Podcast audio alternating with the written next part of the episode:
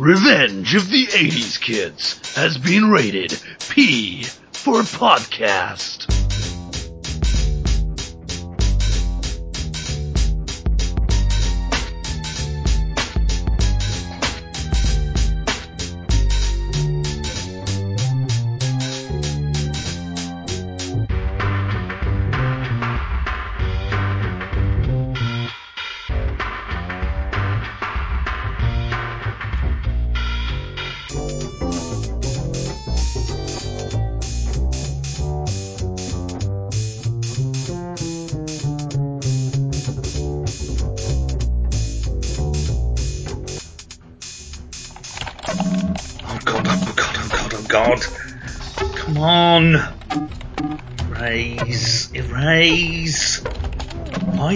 Feel like I've spent about 10% of my life just watching little green bars fill up?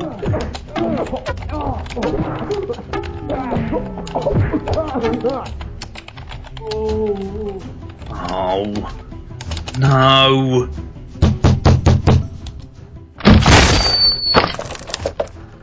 You! The person I can't remember. We have a problem. No, Ian.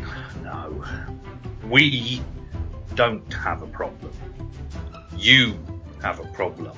I.e., you don't remember why you're doing any of this. That may be true, but it's irrelevant.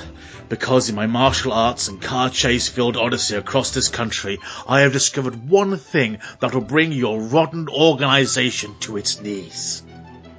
Which is. Operation Sandman. Oh, hell. Do you even know what Operation Sandman is? I don't need to know. All I know is that it's morally defensible, and now we're going to end it. Together. You don't know what you're saying. On the contrary, I'm now clearer than I've ever been. No. You really are. Can I show you something? No tricks. Keep your hands where I can see them. Just a video file. Uh, it's day 27 of the outbreak. I'm here with Doctors uh, Bale and Maguire, who have synthesized an antidote to the outbreak. Not only does it prevent infection, but it also renders the inoculated invisible to the creatures. Alpha Team and myself have all received the first batch, and the doctors are now preparing a second, which will be used to inoculate them. They've breached the perimeter! Everyone into alert positions! Oh, hell! We've lost power!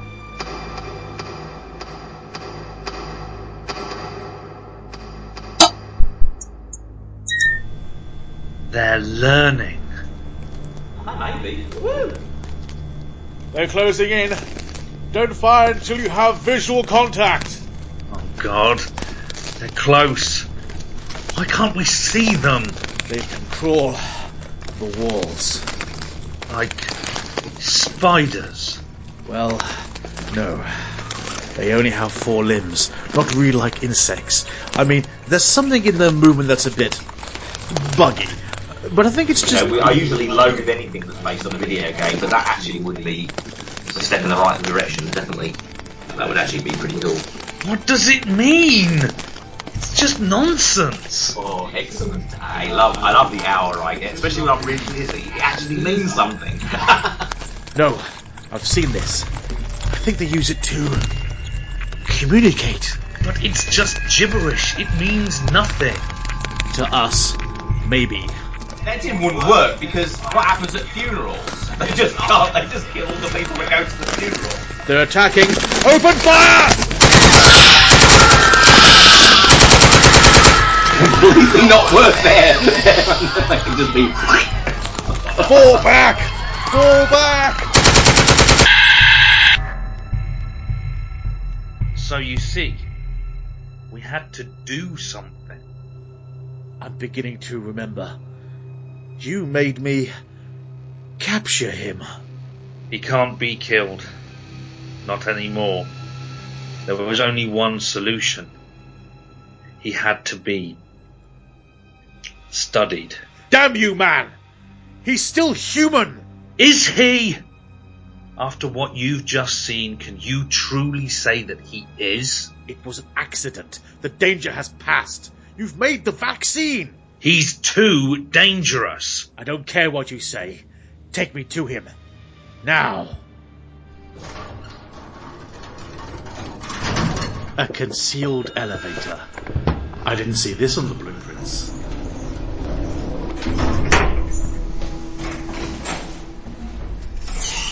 You don't know what you're doing. Is this how you deal with us, Leo? We make mistakes and you just lock us in some dungeon? Or wipe our memories and throw us out into the ocean? That's not how it happened. I.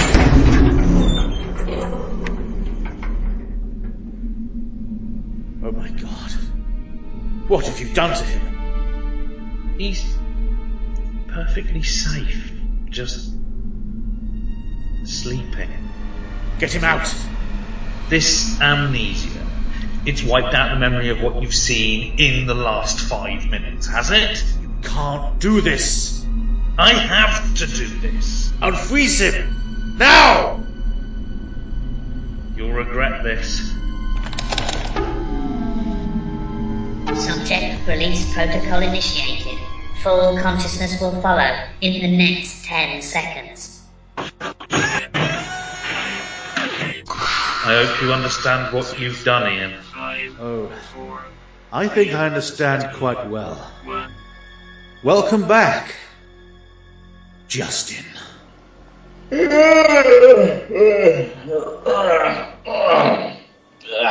it time to get up? You two been waiting for me long? So indeed, yes, 2002 is here, and my, isn't it exciting?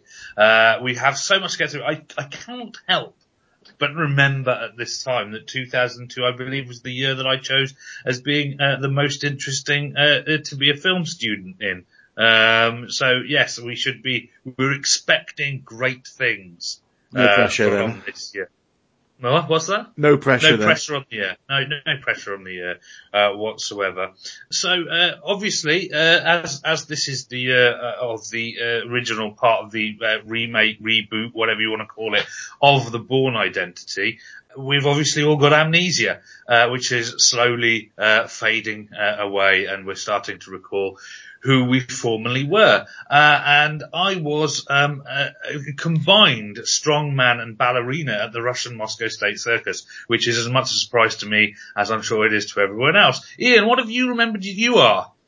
Nazi. I uh, don't want to talk about it. Okay, and Justin? I was uh, a lemming wrangler.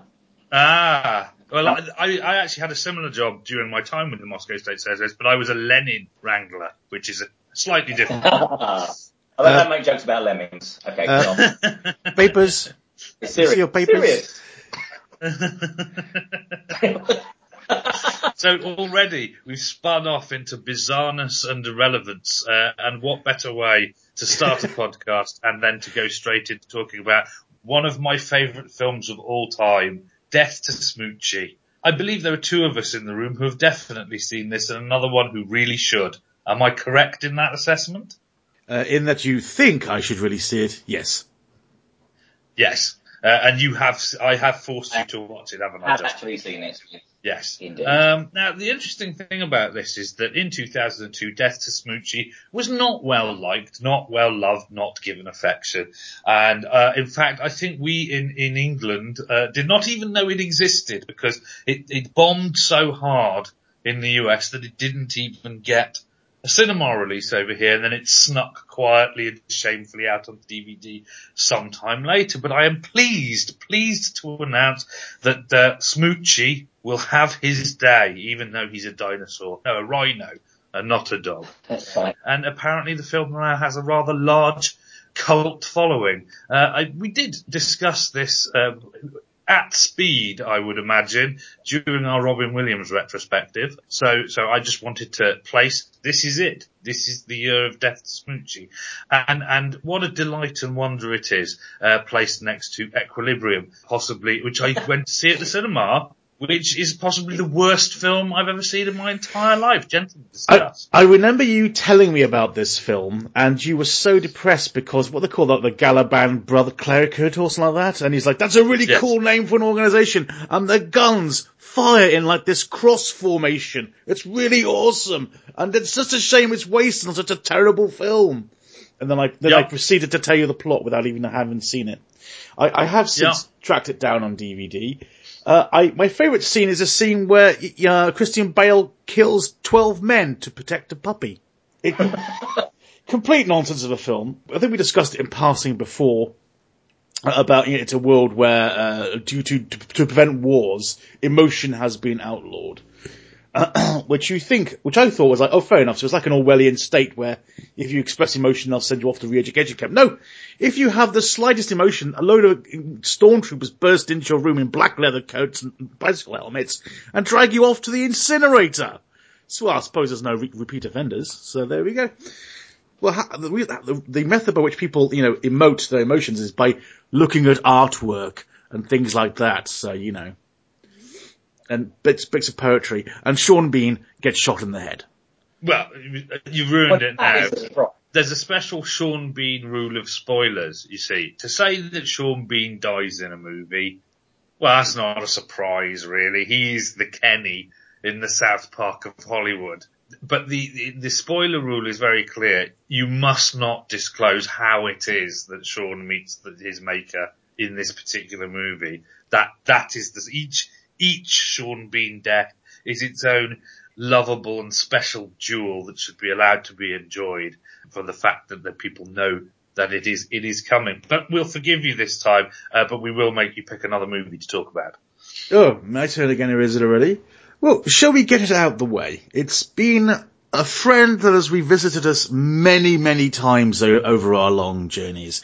And here, in a way, is a sort of death for it, although it does resurrect later. I am, of course, talking about Star Trek. For this is the year of Nemesis. Oh dear. Uh, it, it's quite momentous. This, gentlemen, is the end of the original timeline. It is the chronological, and it's the end of the next generation era. This started in 1988. This is the last iteration of that period of the Star Trek timeline, which we were almost certainly never going to revisit ever again. And goodness me, it, does kind of fizzle out and stall, and it's quite sad. It has been a while since, since Insurrection. Uh, normally there's like two years between a Star Trek film. We've had four years until we get to, uh, Nemesis. So everyone was aware of how bad Insurrection was. So coming into this, it's an even numbered film. I have to say, amongst the fans, they were feeling very positive about it all. Everything we were hearing was quite good. Hey, we're doing Romulans! Finally! Woohoo!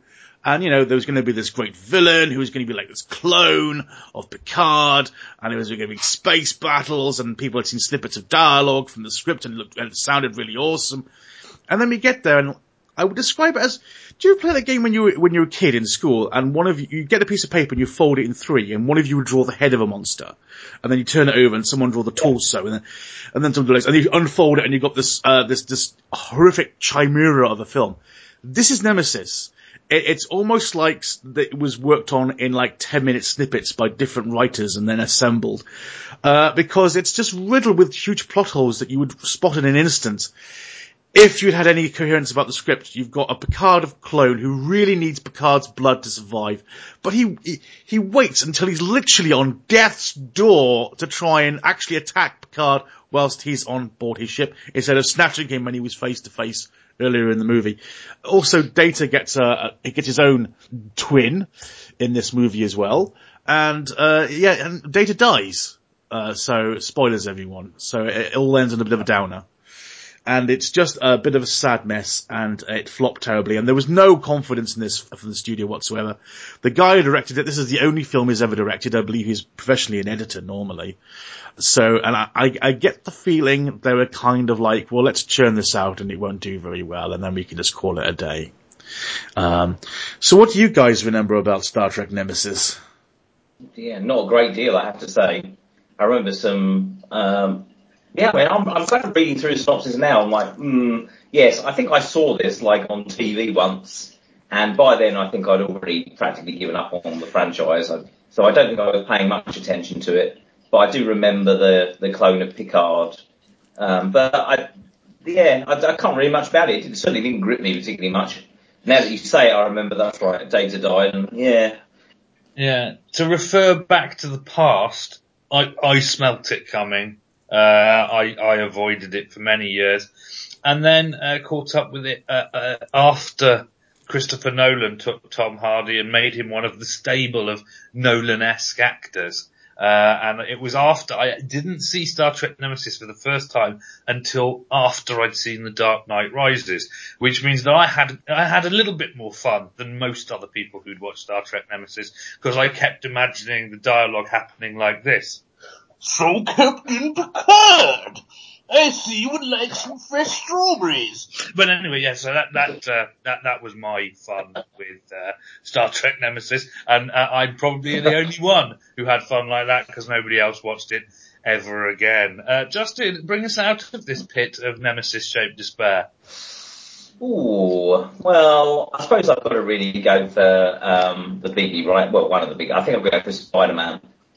Ah, yes, the second brick in the mighty wall of uh, superhero goodness, the tidal yeah. wave, the tsunami of, of superhero joy that now envelops us completely with machine gun wielding raccoons. But we weren't ready for that in 2002. No. no what we wanted in 2002 was Tobey Maguire swinging around New York City in, in a, a strange collision between Spider-Man and the Three Stooges, of course, because yes. that's what Sam Raimi does.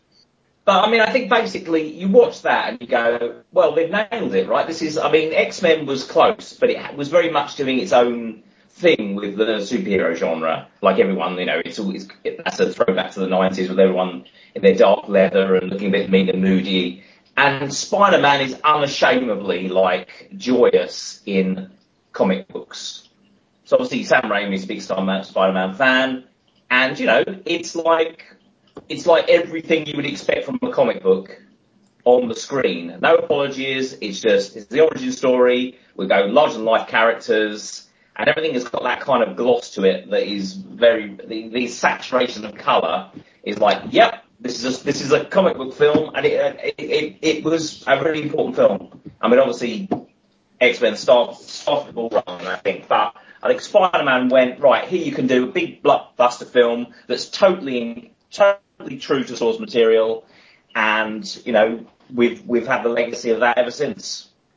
And yeah, I, I, I was I felt very positive after that. I was like, wow, okay, they're finally nailed it after seeing countless superhero films, rather hit and miss, that actually succeeded. And it's actually basically it's made by a fan. I think that's the difference. It's not made by someone who's just taking the property to make their own film. They are genuinely a fan who doesn't want to mess with the source material.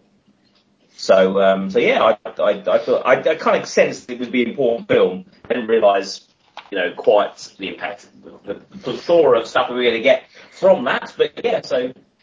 You can judge its cultural impact because that, that line, with great powers comes great responsibility, just yeah. jumped into popular consciousness, didn't it? It suddenly everyone seemed to be saying yeah, it it's, in it's, ironic moments. Us comic fans, it summed everything. And Spider-Man's a very likable character because you see, you know, because he's kind of got young and uh, he, you're always meant to identify him with him really more when he's Peter Parker. And so I thought it was a, you know, a, great. I mean, obviously there there will be flaws coming up in the in the franchise, but at this point, its purest sense, it's kind of gold. Yeah, I mean, the thing that uh, comes very clearly to me at this time is that X2, I think, uh, which came, I think, the year before, uh, or maybe comes next year, or maybe it's this year. I don't know. X2 is one of the superhero movies that really leaves a mark. And, uh, Spider-Man is the next one. And then I can't help but notice that until Iron Man, it goes a little bit quiet. Not that Spider-Man 2 is not good. Well, well Spider-Man 3 really was disastrous, so I think that that that then kind of wrecked it for a little bit. Well, I think the thing is that uh, from the Spider-Man and X-Men success dollars, that's where Marvel got the scratch together to to do Iron yeah. Man. Uh, but it took a while, you know, there's a bit of inertia yeah. there. Uh, and the only yeah. comic book movie in, I mean, ironically, in between, uh, Spider-Man um, and and Iron Man. The only comic m- movie of note, uh, really, uh, is is The Dark Knight. Uh, so it, it's like you know, if if if this was some kind of a sporting event, it's like you know a couple of uh, couple of plucky tries there from from Marvel. Then oh, all DC coming up on the inside with Batman versus the Joker, and then all of a sudden the match is all over because Iron Man puts it away in the back of the net or whatever. I don't know. I'm making some kind of football analogy there, but it, that's how it it kind of ran, and it seems like it happened in ten minutes, but really. Really, it didn't. It took many, many years to get to, and, Well, and, and, I- Indeed. This is this is something uh, that I marvel on. We've been tracking cinema now for God, it, coming up to thirty years worth of films we've been following. They've been trying to crack this superhero nut for a very very long time. They keep trying, despite the catalogue of horrific failures that we've had. They've they've keep Yeah, coming back, which is bizarre because comic books were considered a dying art form, well they still are in some ways.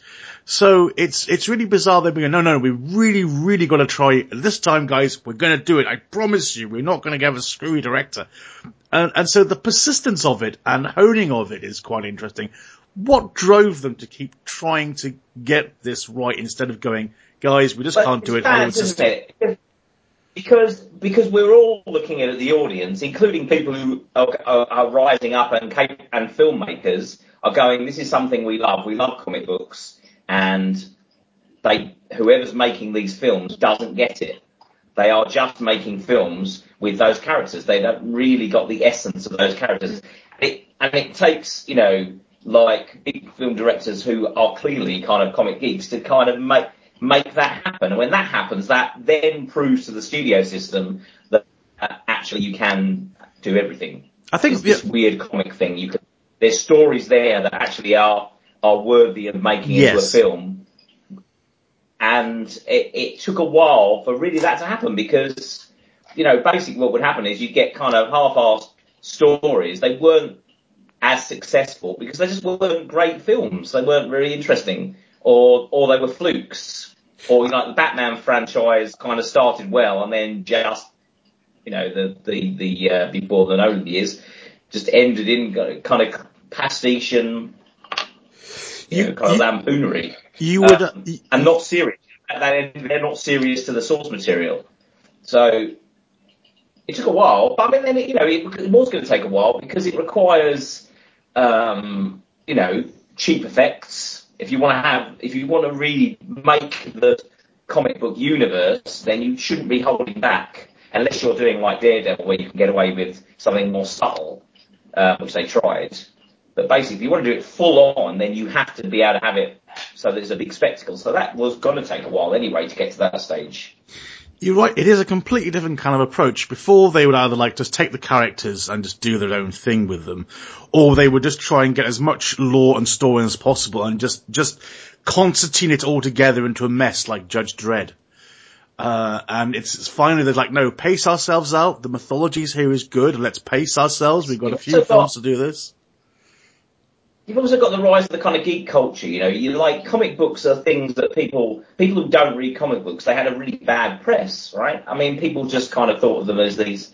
I always kind of despaired really because they, you know, we we created comic books in this country, and yet there's a there was a terrible, you know, seen as this kind of weird people who like this kind of strange. I think you know, kind of for children, people who don't know. So it had a really bad image. So making anything on that was always going to be a bit of a tough thing to pitch to studios. Um, but that's all coincided with the kind of resurgence, the fact that, you know, you've got like the Big Bang Theory kind of popularizing that, those aspects, all that thing that's happened in the, the noughties, you know, therefore it's like it was the time to make a decent film. That was on the rise. And then on the other side, also, oh, then on the other side of that sci-fi fantasy coin, uh, the dying light on the other side is is that somebody managed to elevate a pitch to the studios. Reign of Fire which I managed to sit through 35 minutes of yesterday before it was like, this is too much. I just, I just cannot. I watched it at the cinema, came out, thought it was rubbish then, and it's even more rubbish now. This is a film uh, that for me got worse the second, I mean, so much worse the second time around because when you're ready for it, the patent ridiculousness of what you're being asked to accept really punches you in the face. Um, because you, you get the, the beginning, right, first of all, their first major mistake is that they introduce young Christian Bale at the beginning with the worst child actor. Usually, if you hear about a child actor, it's like, oh, so and so was wonderful. He was so subtle and one. And then this one, they'd kind of gone, I don't know, and thrown a, a wet sandwich on the street, and the first kid it hit, it, it, they just pulled him and go, just say these words.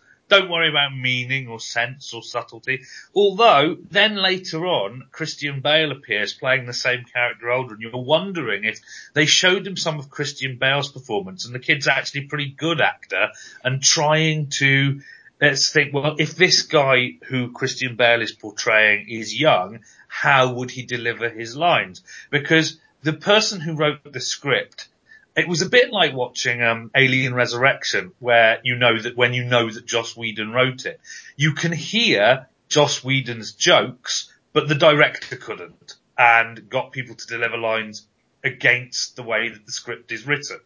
And so you're like, mm, no, they, you shouldn't say that like that. That's not how the line is intended to be read. It's a joke or it's a, it's a witty thing or it's a comeback. You don't put a big pause in there or say it in that tone of voice. And that's exactly how the kid does it at the beginning. But then Christian Bale comes in and for two minutes, because he's doing a, a two minute voiceover about the end of the world, you're like, hmm, who is that? Is that Ray Winstone? Is that Ray Winstone? Uh, it's not Bob Hoskins. Uh, oh my God, it's Christian Bale. I mean, he really does sound like this. It's like, what? Christian Bale being Ray Winstone. What's that about? And then it's like this thing of like, oh yeah, the dragons, they came out of the London Underground extension and then they wiped out the entire face of the earth and humanity couldn't stand it and got like flamed back to the Iron Age. But these plucky survivors with spanners and, and generators who live in castles and use torches and it's all grim, they're surviving. How? We used nukes against these things. We had tanks. We had all of these, you know, B-52 bombers, stealth technology, and we couldn't, those couldn't beat the dragons, but somehow a bunch of grumpy people in coats who grow tomatoes they can they can beat the dragons, can they? Because the dragons are a bit myopic at sunset. Uh, give me a break. And then I stopped. My brain broke. No, no, all you needed was a hand grenade on a crossbow bolt. Job done. well, I have to say, even though it's somewhat flawed, I, I, I, I did stick around to the end, and I thought it was alright. Um, I kind of like the, I, um, I, I kind of like the idea of post-apocalyptic kind of dark ages dragons and you know I just kind of that's a fun that's a fun kind of setting. And I think at the time I remember being terribly uh, really looking forward to seeing like a dragon like a proper dragon on screen. And it what it did impress I mean at the time that was an impressive just the end of it is worth seeing because that's an impressive scene. That was like a proper nasty, dangerous dragon. Not kind of, not a dragon from Dragonheart. You know, this is like a serious, nasty piece of work dragon. So, so I yeah. enjoyed that, but I must admit, there, it is flawed. I, I'll totally give you that. There are problems. There are problems with the plot and various things. Yeah, I mean, for but me, I just a bit more forgiving. I think. Well, it's just well, for a start, I mean, it, it managed, there's no fun. I mean, I've just realised that the two films that I really haven't had any time for this year both had Christian Bale in them. What a bad year for him, eh? From mm. my point of view. I mean, I think the other thing, I mean, I don't, what I don't really understand on that one, uh, is that there is no, there's no fun in Reign of Fire. It, it's not, and the weird thing is, the script, you can hear fun trying to happen, and somehow yes. it's getting squashed out of the way. Like Christian Bale's character is supposed to be witty, but all the line deliveries betray that. I mean, you know, it, it's like um, when Matthew McConaughey turns up and tells him the story about oh, our plane drunk and we need this, blah, blah, blah. And he says, go away. And he says, uh, hey, wait. And he shows him the dragon's tooth and goes, yeah, I've killed a dragon. And Christian's Bale character gets a line which is like, well, at least the aircraft refueling thing was original. It's supposed to be wry. It's supposed to be a sort of throwaway, oh, geez, this guy.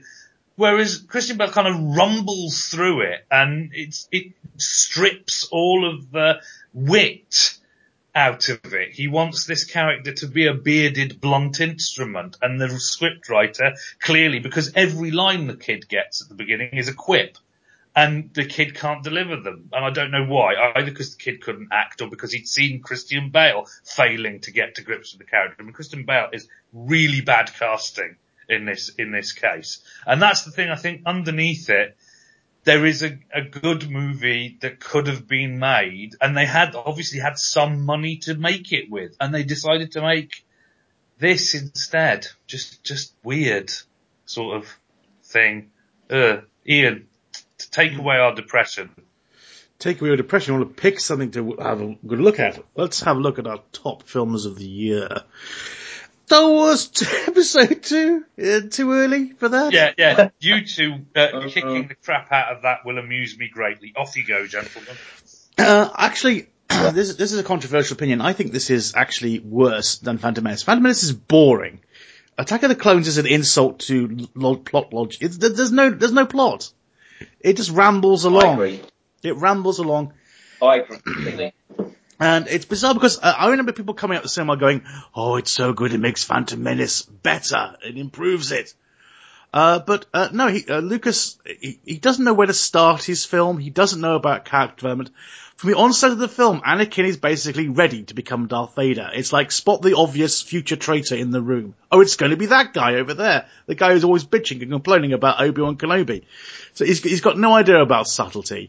The plot of the villains is highly confusing and never properly explained, not even in uh, Revenge of the Sith. Uh, Justin, please uh, throw me a line oh, here. So, I agree. This, I, you know, the first one I forgive because it because it's a it's a children's film, so I can I'm more forgiving, even though I don't, you know, it doesn't really fit part. But but this one, you're right. This one is bloody awful.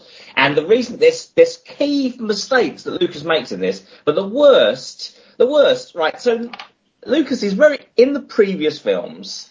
He's very clever about weaving in different cultures, different, you know, evoking different feelings by bringing, you know, the Jedi are, are bringing the kind of Japanese symbology and the, the, way they're dressed and the kind of samurai helmet of Vader, and then you've got the kind of Western thing happening on Tatooine. So, but it doesn't scream it. It's kind of a, it's a ref, it's an influence, but it's not like in your face. And then, for Christ's sake, then you go to a 50s diner. It's a 50s diner. Yeah. It's like, it's meant to be a galaxy far, far away from anything. It's not meant to be like you're not meant to look at it and go, that looks just like this. You know, you're meant to be subtle about it, and it just basically lost the plot. I mean, it's so jarring. Yeah, the, the plot doesn't make sense. Those weird long-necked aliens, like, who are they? What are that? They, they don't really quite fit the universe somewhere. They're just, that's kind of wrong. It's also the um, fact that they, have um, they've, they've managed to manufacture a galaxy-conquering empire. It's like, well, why aren't these guys in charge of everything then? Why are they just manufacturers? Exactly. And and the but the main the main problem is, you know, I mean, you know, Lucas he obviously had in his mind these six films, which is kind of like the rise and fall of Anakin Skywalker. So you're meant to start someone who's cute and you're appealing, and then he's meant to gradually turn to the dark side, and then by the time you watch Return of the Jedi, you're meant to feel this kind of loss, you know, and then the redemption of of Darth Vader at the end, right? So, so it's a big, it's meant to be a big story, an epic over six films. And all you get is you go from this cute kind of kid in the first one to the most annoying, obnoxious person on the planet. It's like this got no charisma. No one. You're just like, well, you. I just want you to die now because you. I don't care about you now. I don't care about your rise and redemption because you are never ever going to be like Darth Vader in my mind. Like you just are a pathetic, whining, grumpy kid. And why cast him? Why, you know, no one cares about it. It's just like, yeah, sure he's going to go to the dark side because, because he's miserable. He's not And so, in a way, what's it? There's like no one in this film because they killed off the only character that had any kind of charisma, and that's Liam Neeson's character in the first one.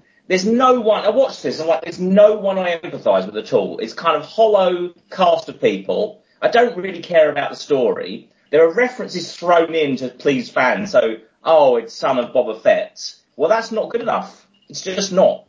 And it's like the only bit that I use is the bit that I use from my character design things is the gladiator creatures, right? It's a nice bit of design in that. And that's about all I can say about the whole bloody mess of it. And I just, by that point, I just thought like, this is just completely ruined. Like the first one was like, whoa, this is a bit weird. This doesn't quite feel right. And this was like, you have no idea what you're doing. I have lost complete faith in you, Mr. Lucas. So yes, terrible, terrible film. Waste of Christopher Lee as well, holding him back into the last quarter of the film. Yeah. Your principal villain, by the Yeah. way. Uh, Yeah. Leo, what, what, come on, you don't, not a Star Wars fan. Pour a bucket of cold water on this and tell us it was always so. if I'm honest, right, I remember, I remember the Phantom Menace and going in and being like, I'm not impressed with this. And coming out, and I remember, I remember most of what happens in there. I remember the pod race, I remember the weird Brian Blessed racist thing, and I remember the uh, the the anti-Jewish, anti-Semitic racist thing, and I, which was hilarious to me because it's just like this is so inappropriate, fantastic. I remember reading the opening crawl, and it's that trade delegation, and I remember at the end uh, that's the, brilliant. the sort of fighting with a kid, a plucky kid, you know, flying the friendly skies, and and and sort of the fact that they'd kind of done this thing where, well, because in the the new trilogy we're doing kind of World War II serial analogy, and we kind of based all our designs on that kind of dogfighting. We'll try and make them look a bit more World War One-y, and then remembering that World War One fighter pilots had drastically short lifespans, and just being like, yeah, that's somehow wrong as well. The whole thing was wrong from end to end, but I remember all of it. Attack of the Clones, I remember uh, Anakin and Obi-Wan in a car. And, uh, oh, there was the bit that was like a Star Wars rip-off of Gladiator and some big glass bubbles full of clones.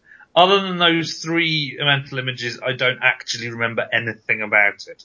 Uh, I wish, I wish to God I could say the same thing about Die Another Day. Yeah, Bond Ha- having a haven't bad we always year. wanted to have an ice palace? As I Oh. said before, right, I get all of these ones, these three of them, I get confused. So which is the Die Another Day? Die, Die Another Day is the one with the invisible car and the, oh God. The ice and the palace. sword fighting I don't, with I, I Madonna don't think I've seen this all the way through. I think I've given up on the franchise on this one as well. So way- I where I where I totally checked out. This was it. I never wanted to watch another Bond movie ever again in my entire life. Was watching Wrinkly Pierce yeah. para parascending and then riding a melted iceberg tidal wave on an improvised boogie board made out of a bit of an exploded satellite. I was like, really? for, reals? I mean, this is the same year as, uh, as, as, as Triple X in which, uh, Vin Diesel, you know, by comparison, Vin Diesel is younger, Vin Diesel is fitter, Vin Diesel is a bit cooler, and all he asks us to believe is that he can snowboard down a mountain faster than an avalanche, which is patently ridiculous. But that's, that's where we go. I mean, that, that's the kind of level. That is actually the James Bond level. The Die Another Day is, is not even a good sort of self-parody. It's not even funny. It's just pathetic. It's, it's like, uh, we, we went to the ideas barrel and guess what? There, there weren't very many, but we did get out our little spatula and we scraped these three off the bottom of the barrel.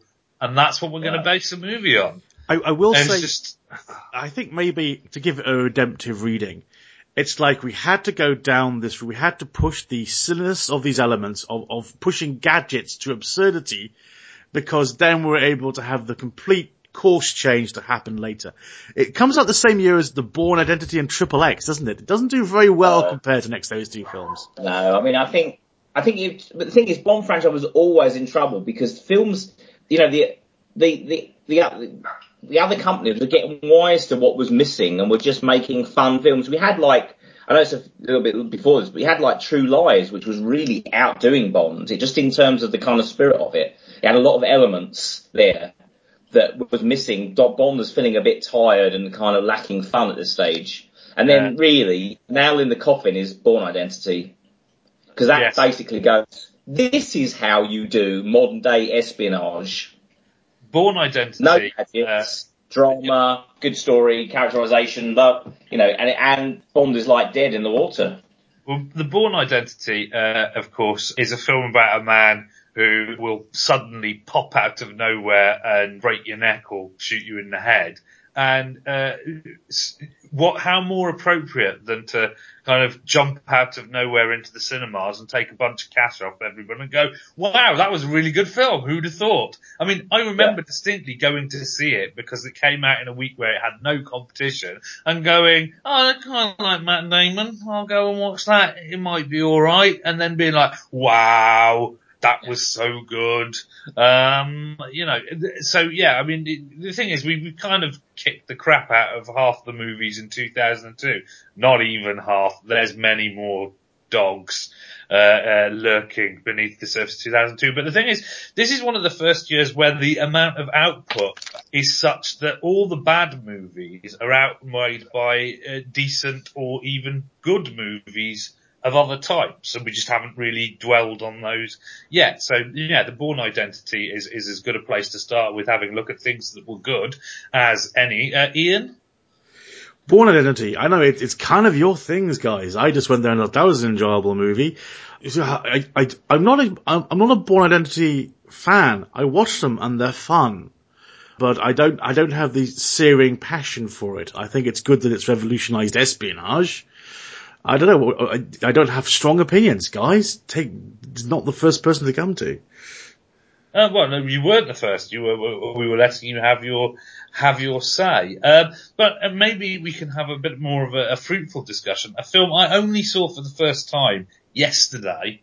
The Count of Monte Cristo, and how has it taken me so long to watch this movie? Now, I am going to be the first to admit it's it's it's slightly better than serviceable, but not much. Uh, I think that following hard on the heels of something like Brotherhood of the Wolf, mm, if they'd have, if I think if you did the Count of Monte Cristo today, post hey the Bourne Identity, you're going, hey, you know when he's in that tower with that strange guy, I know that Dumas was all like oh fencing and stuff, but why not just make him a ninja? And that's what people would do now because they're just like, well, that's what we do today. There's nothing very impressive about a man. I mean, well, there is, but you have to go a long way to make swashbuckling. They kind of did very standard sword fighting in this and it was fine, but no more Yeah. than fine. Whereas these days you want people like jumping off the walls and doing like Oh, parkour yeah. and I mean, all stuff the, like that. The, the, the, the recent Three Musketeer movie introduced the idea of kind of steampunk and crazy kind of wire work and all kind of mad, mad stuff.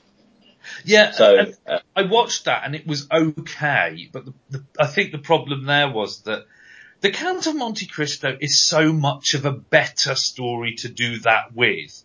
The Three. Musketeers kind of works, um, you know, by itself, uh, and, and doesn't need all that extra stuff in it to be better. Yeah. In fact, putting more into the Three Musketeers makes it a little bit over tacky. But oh yeah, I, I, I, I thought it was flawed, that one. But Yeah. anyway, yes, I, The I agree though, yes.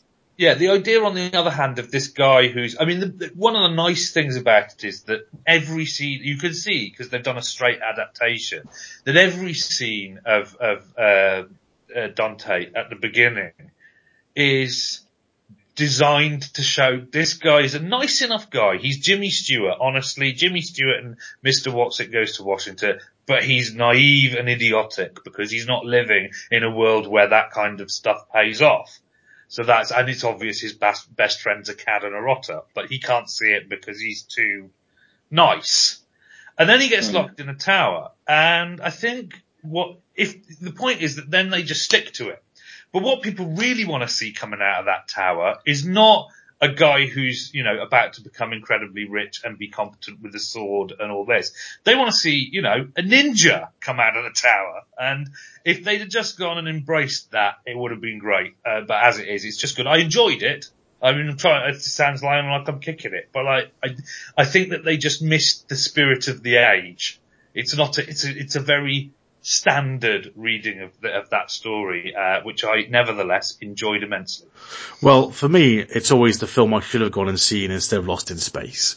Saw Lost in Space instead, and since then, Count of Monte Cristo has always seemed a uniquely superior film by comparison it would, I can definitely see where you're coming from with that. And you, you, again, I think there's a thing where you get uh, just the same way that imagining the clone of Picard speaking like Bane is a joke you can only do after the Dark Knight rises. So watching, um, watching the Count of Monte Cristo and watching Guy Pearce and all these people do the guy in and then go, you really need to watch box set one of Person of Interest before you do that. Um, is this, you know, it's, you know, cause Jim Caviezel has raised his, his, his profile in the, in the intervening time and is now best known as, as TV's foremost action badass. So, you know, it, it's, uh, yeah it's nice to see uh, people uh, turning in uh, stuff, you know, stuff like that. Is is a very good, very good movie, uh, but just you know a bit. Don't expect more than the Count of Monte Cristo, but of course that's the title, so why would you expect more? So yes, that that raised my spirits somewhat. Ian, uh, what would raise your spirits at this time? Raise spirits. Uh, well, let's let's do it. Minority Report. Good, yep. good pick.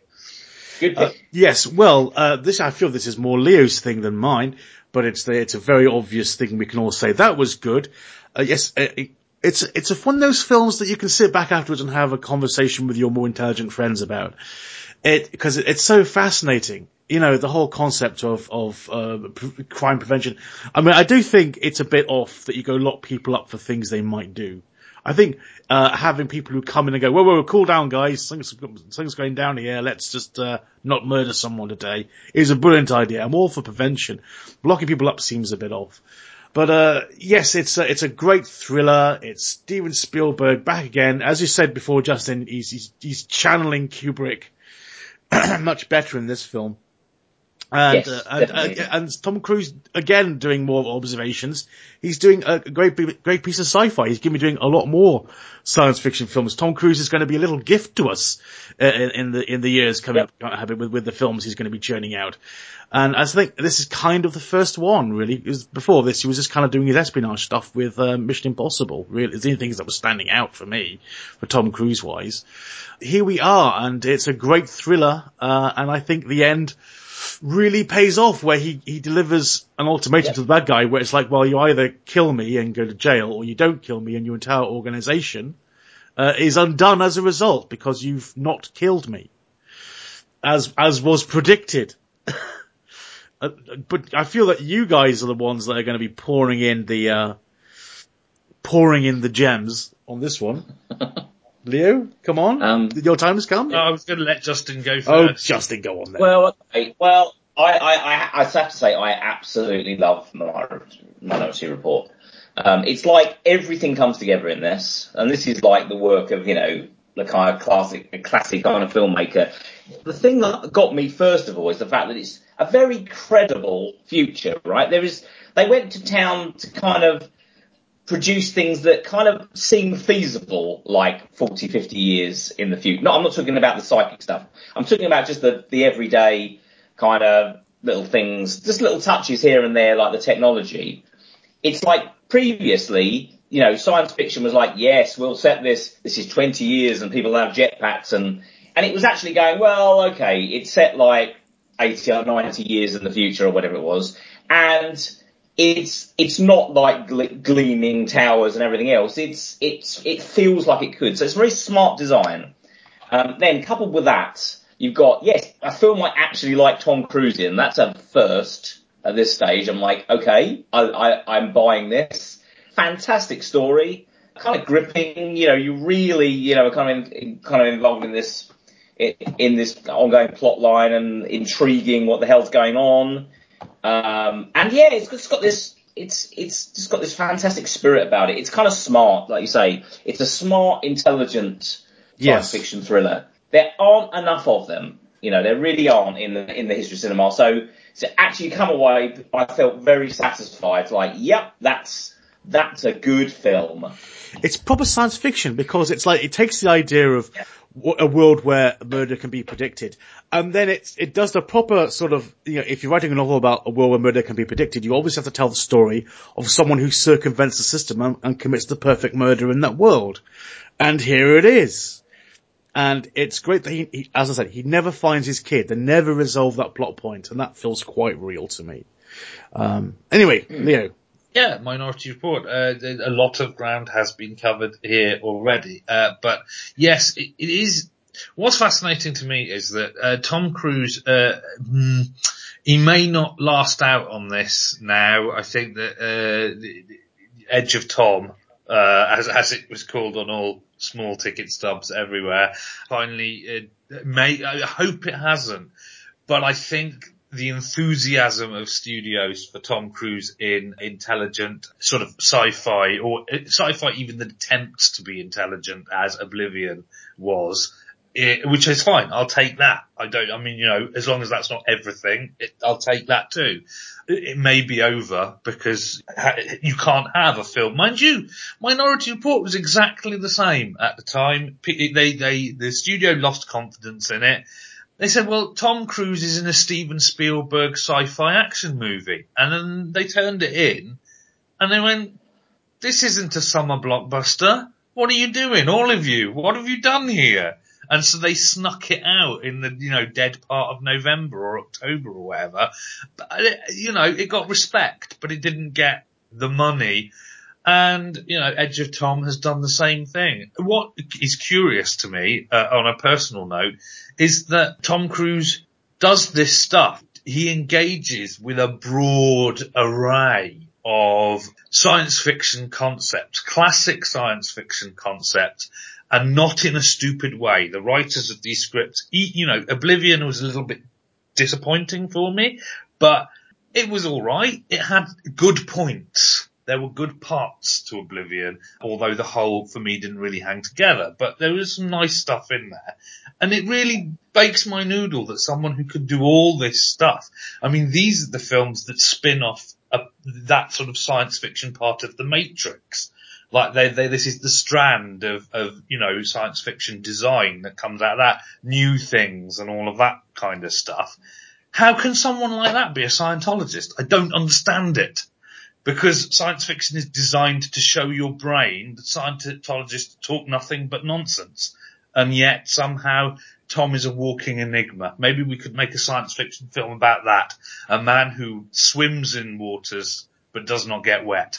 How strange. I mean, for instance, Tom Cruise wouldn't go anywhere near the script for the Time Machine remake that came out that year. Mm.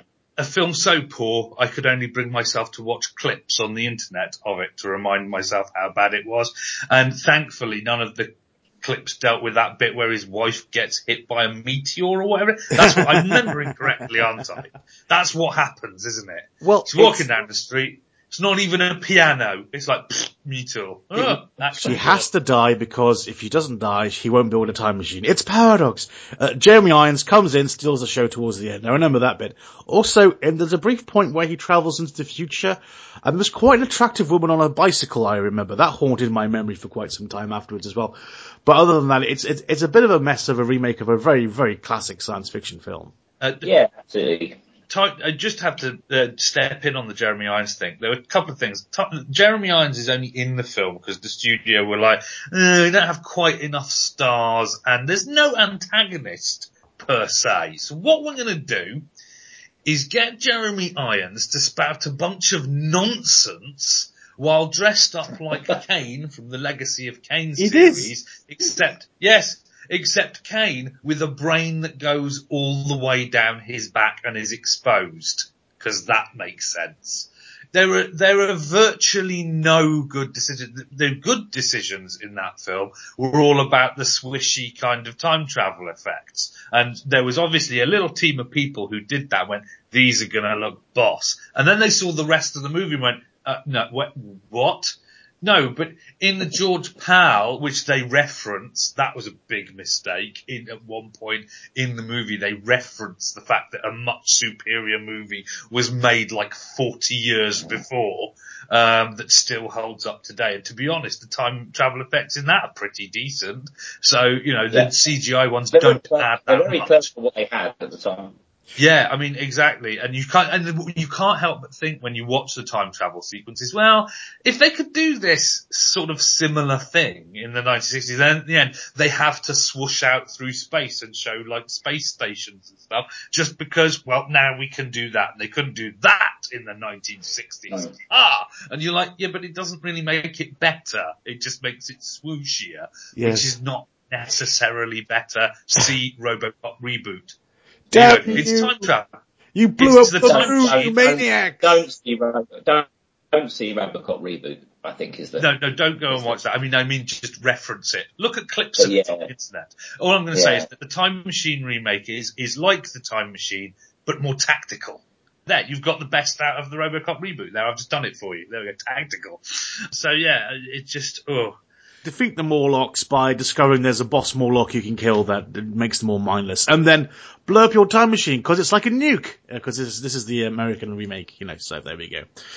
one thing I want to point out as well is I watched a fight sequence and realised that the Morlocks appear to get the Eloi, yeah, and they blow dart guns at them, and the darts hit everybody, and the, but the, everybody keeps running away so that the Morlocks can then like get them round the ankle with ropes and stuff. I'm like, why are you blowing darts at these people that don't? The, the darts don't do anything. They cover them in ink by the look of things. They, they keep running even after they don't. They don't even look ill. They just go, "Oh, I've got a dart in me. Oh, I've got ink on me. Oh, I'm going to keep running. Oh, now I'm in a net." It's like I don't understand how you could even direct that and not be like, "Hmm, maybe the darts should do something. Like they should fall asleep or something." I'm just saying. Deary me. I mean, it makes the Scorpion King look like a work of genius. Is Nice. the Scorpion King a work of genius, or am I just watching the Time Machine first? Oh, uh, I think God. it's better. Wow, I've killed, I've killed the show with the well, it, it, it- put it this way, it's it's better than the Mummy. two. I got it wrong. That's Is- not saying much. I got it wrong. No, no, no. It- It wasn't. It was, it was, it, it was Scorpion King and County Monte Cristo. Ah, right. Yeah, I thought how would you they were Lost in Space as- and, and Count of Monte Cristo in the cinema at the same time, seeing as they're from completely different years. It was, But- but I I still stand by my point. Yes. Um, the thing about it is, Justin's just made a controversial statement. Now, I would certainly say that the Scorpion King is better than Tomb of the Dragon Emperor. Yes. Because by that time, the shark had most emphatically been jumped over and rendered in terrible CGI. Um, Yeah. but the Mummy Returns just has one really egregious. There's some lazy CGI, but then there's one really egregious point, which, as everybody keeps pointing out, comes about because the studio wouldn't let them have an extra month to render it properly. Yeah. Um, or just go, hey, why don't we not have a big mon- CGI monster rock? Seeing as he's kind of the antagonist or whatever, couldn't we just do a makeup job or something and have him come out Yeah. on two? I mean, he's a big guy. He's going to look imposing if they actually have a fight, you know. Uh, but no, got to do the CGI and it has to be by this date, even if it looks like an action figure, which is what it did. But the Scorpion King, to my mind, I, I've seen it because I, you know, I, I just thought I'll watch this at some point eventually. I can't really remember it at all. I mean, so like, the, the- you know, if I did a, a double bill of uh, Attack of the Clones and Scorpion I mean, it'd be like I'd never seen either film before because I just can't remember anything about them.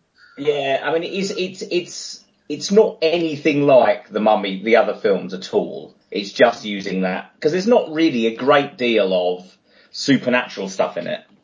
It's much more pulpy kind of, you know, Edgar Rice Burroughs kind of thing. They're trying to evoke that because it's you know big muscly men who are who are trying to become heroes, and so there's there's several people in his, his kind of stature. So it's, it's much more earthy and about that. Um, yeah, it's not it's not a brilliant film, but there's not anything particularly offensive about it. I mean, sure, it could be more exciting, but Yes. you know, it's okay.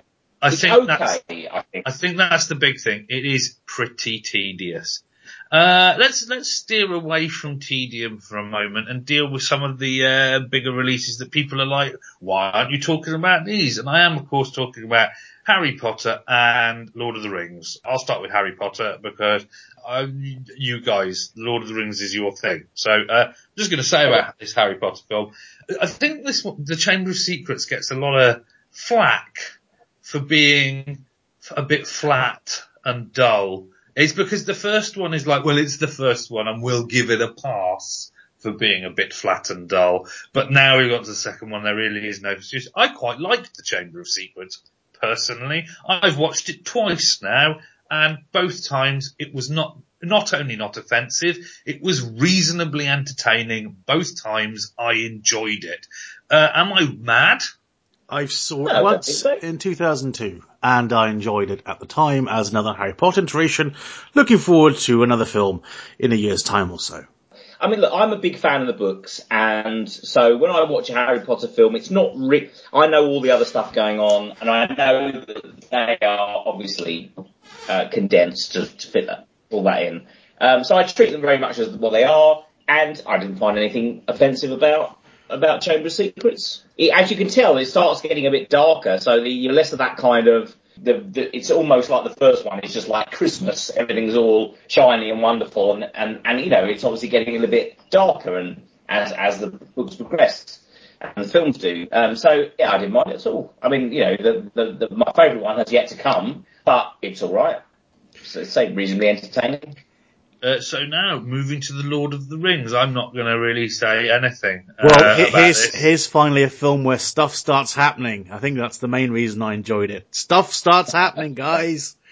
Justin, please, again, I feel this is yours. this is your Yeah, seat. well, I, look, I mean, I love I love all the films, but I understand that the, obviously the Fellowship of the Ring, the structure of it, there's a lot of walking, okay, and there's a lot of uh, we're going to do something and get there. But yeah, I mean, I think this is where really Peter Jackson really kind of takes reins of it, and and it's pretty dramatic stuff, right? I mean, there's um, it's obviously astoundingly beautiful to look at, as all they all are, and I can never, I never, this, this, I never really can understand the attention to detail on this. The fact that, you know, the, the Rohirrim settlement is built in the middle of nowhere. It's not a set, right? That thing is built on location, on top of a mound in the middle of New Zealand.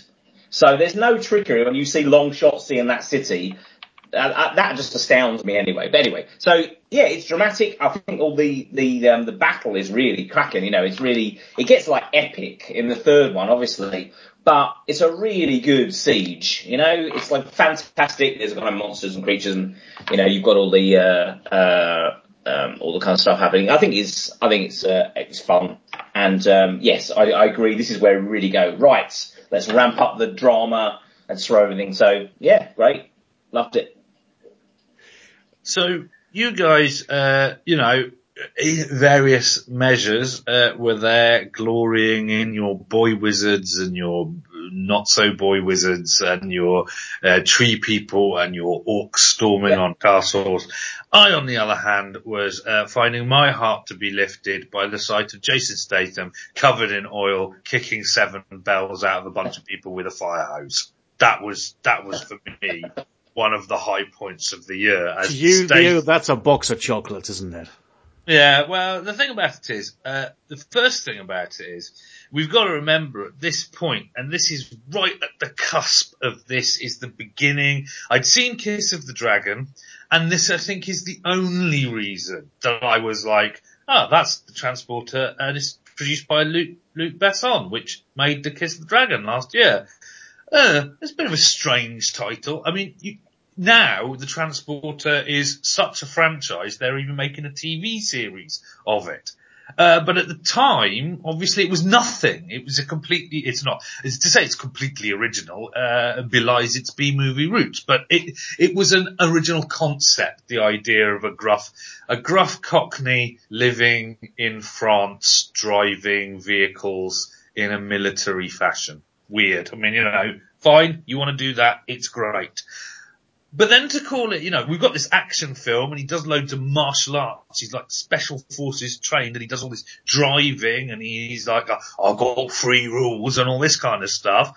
Uh, what should we call this? Should we call it The Driver? Should we call it, uh, Burning Rubber? Should we call it, uh, Jason Statham Kicks Ass? Uh, these are all descriptive, but I think what would really go is The Transporter. It's what he does. A to B, he counts something in his car. Yeah. It- It's just, yeah, the title is a bit of a, well, the thing is, it's very clever because in retrospect now, everyone knows what the transporter is. But you're like, what, is this a film about, you know, uh, people going down to the planet in Star Trek? What's going on? Uh, I don't know. But yeah, but with that one minor gripe, which has turned into, its weakness has turned into a strength, that's about it. I also enjoyed Resident Evil, actually no, that's a lie. This year, I really hated Resident Evil. This is a film that only became acceptable when the sequel came out. Because Resident Evil Yeah. failed to deliver anything that you would imagine to be in a Resident Evil movie. And, uh, therefore you came out thinking, well, that's the end of that. They had a chance and they screwed it up. And in Yeah. fact, that's not true. Uh, they decided to make a sequel. And when they made a sequel, they went, well, no one's going to see this. Let's just toss in loads of references to the game in a big sort of smorgasbord of, you know, foggy streets and we'll put the nemesis monster in it and gunfights and, and, and things in a church jumping people, you know, cause nobody will want to watch it. And I'm like, um, could you, Yeah. That, could we not do that first and then move on to the other stuff? But no, but yeah, uh, then after that one I went back and, and now as all fanboy buttons in my mind have been pressed, uh, the argument about whether Milla Jovovich's character is broken. It's a movie. Get over it. Notwithstanding, the first one makes a great first episode in this saga, which will end as Yeah. soon as Milla Jovovich has had another baby. We're going to get the final chapter, which we were going to get next year, but now we're going to get it 2016 because uh, family and stuff, pregnant. Uh, so yeah, but yeah, I, I didn't enjoy it this year. This year I thought it was rubbish. No, it's actually quite a quite a uh, like a nasty film. It's like actually just a bit bleak, and and I I I remember playing the game and loving it, and like yeah, this doesn't really feel like the game I know. This is this is kind of wrong. So I watched it and went, eh. but yeah, I, I agree, and you know, I through through uh, watching many of these sequels with Leo, I've grown to love it myself. So um, It is possibly uh, one of my favourite film franchises of all time. Uh, but as a franchise, the films by themselves are nothing special. But the epic, I think, works quite well. Uh, well, the only thing I've, I've really got left on my radar at this time, and this is just me speaking personally, is uh, Blade 2. That came out this year, and I jolly well enjoyed it quite a lot. And I notice in the Wikipedia list, they give uh, credits to Wesley Snipes, Kris Kristofferson, Ron Perlman, all good. Thomas Kretschmann, yeah, fine. Danny John Jules, not a problem. Is there a credit there for everybody's favourite ex-boy band star now turned action star? No, there isn't. So I think that's a, Wikipedia's bad for that. But yeah, I mean, cause that was my favourite part about the whole movie is going, that's the guy from Bros? Holy crap! Yeah, watching Also, Luke uh, Goss and Wesley Snipes punch Danny- each other in the face on a stone column is awesome. Also, Danny John Jules with uh, long fang-like teeth. Uh, how often do we see that? Only every Oh yeah, never, ever, ever. Yeah. You kind of expect him to deliver his mission from the Vampire Nation and go, and by the way, that's mine and that's mine and that's mine. Anyway, sorry. Uh, I saw it once in 2002. I haven't seen it again since. I enjoyed it. Uh, no slight against the Blade franchise, uh, but I, my memories of it are. I, I remember they, they, they, did, they did say like, look, we'd write it and we'd write ourselves into a corner, then we'd sit back and think, how is he going to get out of this? Oh, he planted a bomb on that guy earlier in the film. That's how we'll do it. That that was kind of the solution to getting him out of getting him out of fixes. Yeah, that's right. Yeah. There's nothing wrong with that. I mean, you know, it's, it, I think there's a problem with that when you go, really? But when you go, that's because Blade's that cool, you're like, yeah, I totally pulled that out of my ass. It's like, yeah, but it looked good. You know, it's, that's great. I, don't, I really don't mind that at all, to be honest. If you get away with it, it's not a problem. They got away with it, Uh, yeah. Just say it's been, yeah. it's, it's just observing Justin? it. Later? Uh, well, I feel like there, there are there are a couple here I shouldn't mention really. I mean, they've got um, Insomnia. Ah, but we we did Christopher talk Nolan. about that at length in Robin Williams. That's why I kind of kind of avoided it. It's not. It's, it, we all decided at that Later? time it wasn't our favourite Christopher Nolan movie, so we kind of stuck with that. What else was that? What you were saying, Justin? Uh, 28 Days Later. Uh, a worthy member of the you know of the, of the zombie fraternity films. I think. Um, They're not zombies! I don't. I don't there we go. Uh, somebody said it. Uh, I wasn't going to be the first. Yeah, it's not really my cup of tea, if I'm honest. Didn't mind it. Didn't really like it either. It was just, eh. and uh, well, I think it was kind of you know a serious kind of British zombie film. I think. Yeah, Was- I mean, the, the, the one thing was- it does was, get is uh, that we don't. We, the only attempt. other British zombie film I can really think of is Shaun of the Dead. So you know, it's 28 days later of Shaun of the Dead. Uh, but I was on my on a high, which I think I really, um, and that was Lilo and Stitch. Now I know, you know, um, it's animation, but I thought they, I think Disney did a good thing. This is the end, the death throes of, you know, kind of be, before they disappear, and then we have the rise the, uh, not the rise. The Pixar was already rising, but the, the, at this stage anyway, Disney was kind of making some terrible decisions. Now, Lilo and Stitch didn't actually do very well at the box office, but I actually think it's a rather charming, lovely film that has a very anarchic central character, which is very unusual for Disney. They play, obviously play it safe and they go for the cute and the more, my kind of, you know, standard roles. It's probably why it didn't do well because it's kind of more, I guess it's more Tex Avery or kind of cr- the crazier kind of cartoon influences, um, and a bit of kind of Warner Brothers thrown in as well. Uh, but I thought that was a good, I thought it was a good move, and um, I thought it's kind of it's it's a fun, crazy film and unusual for Disney, but um, but it wasn't enough to save it. I'm afraid at this stage. I didn't see it. Never seen it. Haven't seen it to this day. Yeah. It's cute. It's fun. Ian? Uh, well, uh, the last film I want to talk about this year, uh, gentlemen, imagine So have that. you seen, I just want to ask, have you seen Lilo and Stitch before you go into it? Uh, no. I didn't have, I didn't No, have right, nieces or but- nephews back then. If I had, almost check- certainly I would have. Because bloody hell, I've just seen checking. Frozen now. Um, yes. Just check it. On you go. On we go. Uh, the film I want to talk about, gentlemen. Imagine like it's in it's the future, and Earth has a galaxy-spanning empire, and we decide to invade a planet. Well, uh, this planet's not hospitable to us because 80% of the materials on that planet are lethal to us and will dissolve us like acid. Also, we're going to be sending down our soldiers completely naked, and they're only armed with an aerosol that is lethal but has a very short range. Also, we're just going to liberally distribute our forces, higgledy-piggledy all over the planet with no real structure or strategy. Also, to be sporting, we're going to big, big sign writing in the sky to tell the guys we're going to invade that we're coming. If this strategy seems like a complete pile of crap, it's because it is. Nevertheless, it is the strategy employed by the aliens when they invaded Earth in signs. Yes, aliens come to planets where water is lethal to them. That's handy. Uh, notable for the fact that it's an alien invasion story where everyone hides in the basement until they go away. Twist at the end for M. Night Shyamalan film, there is a god. Damn. So, Ian, you don't subscribe, therefore, to the demon uh, theory of what happens in the film. Uh, no. Yeah, they're clearly Okay. the aliens.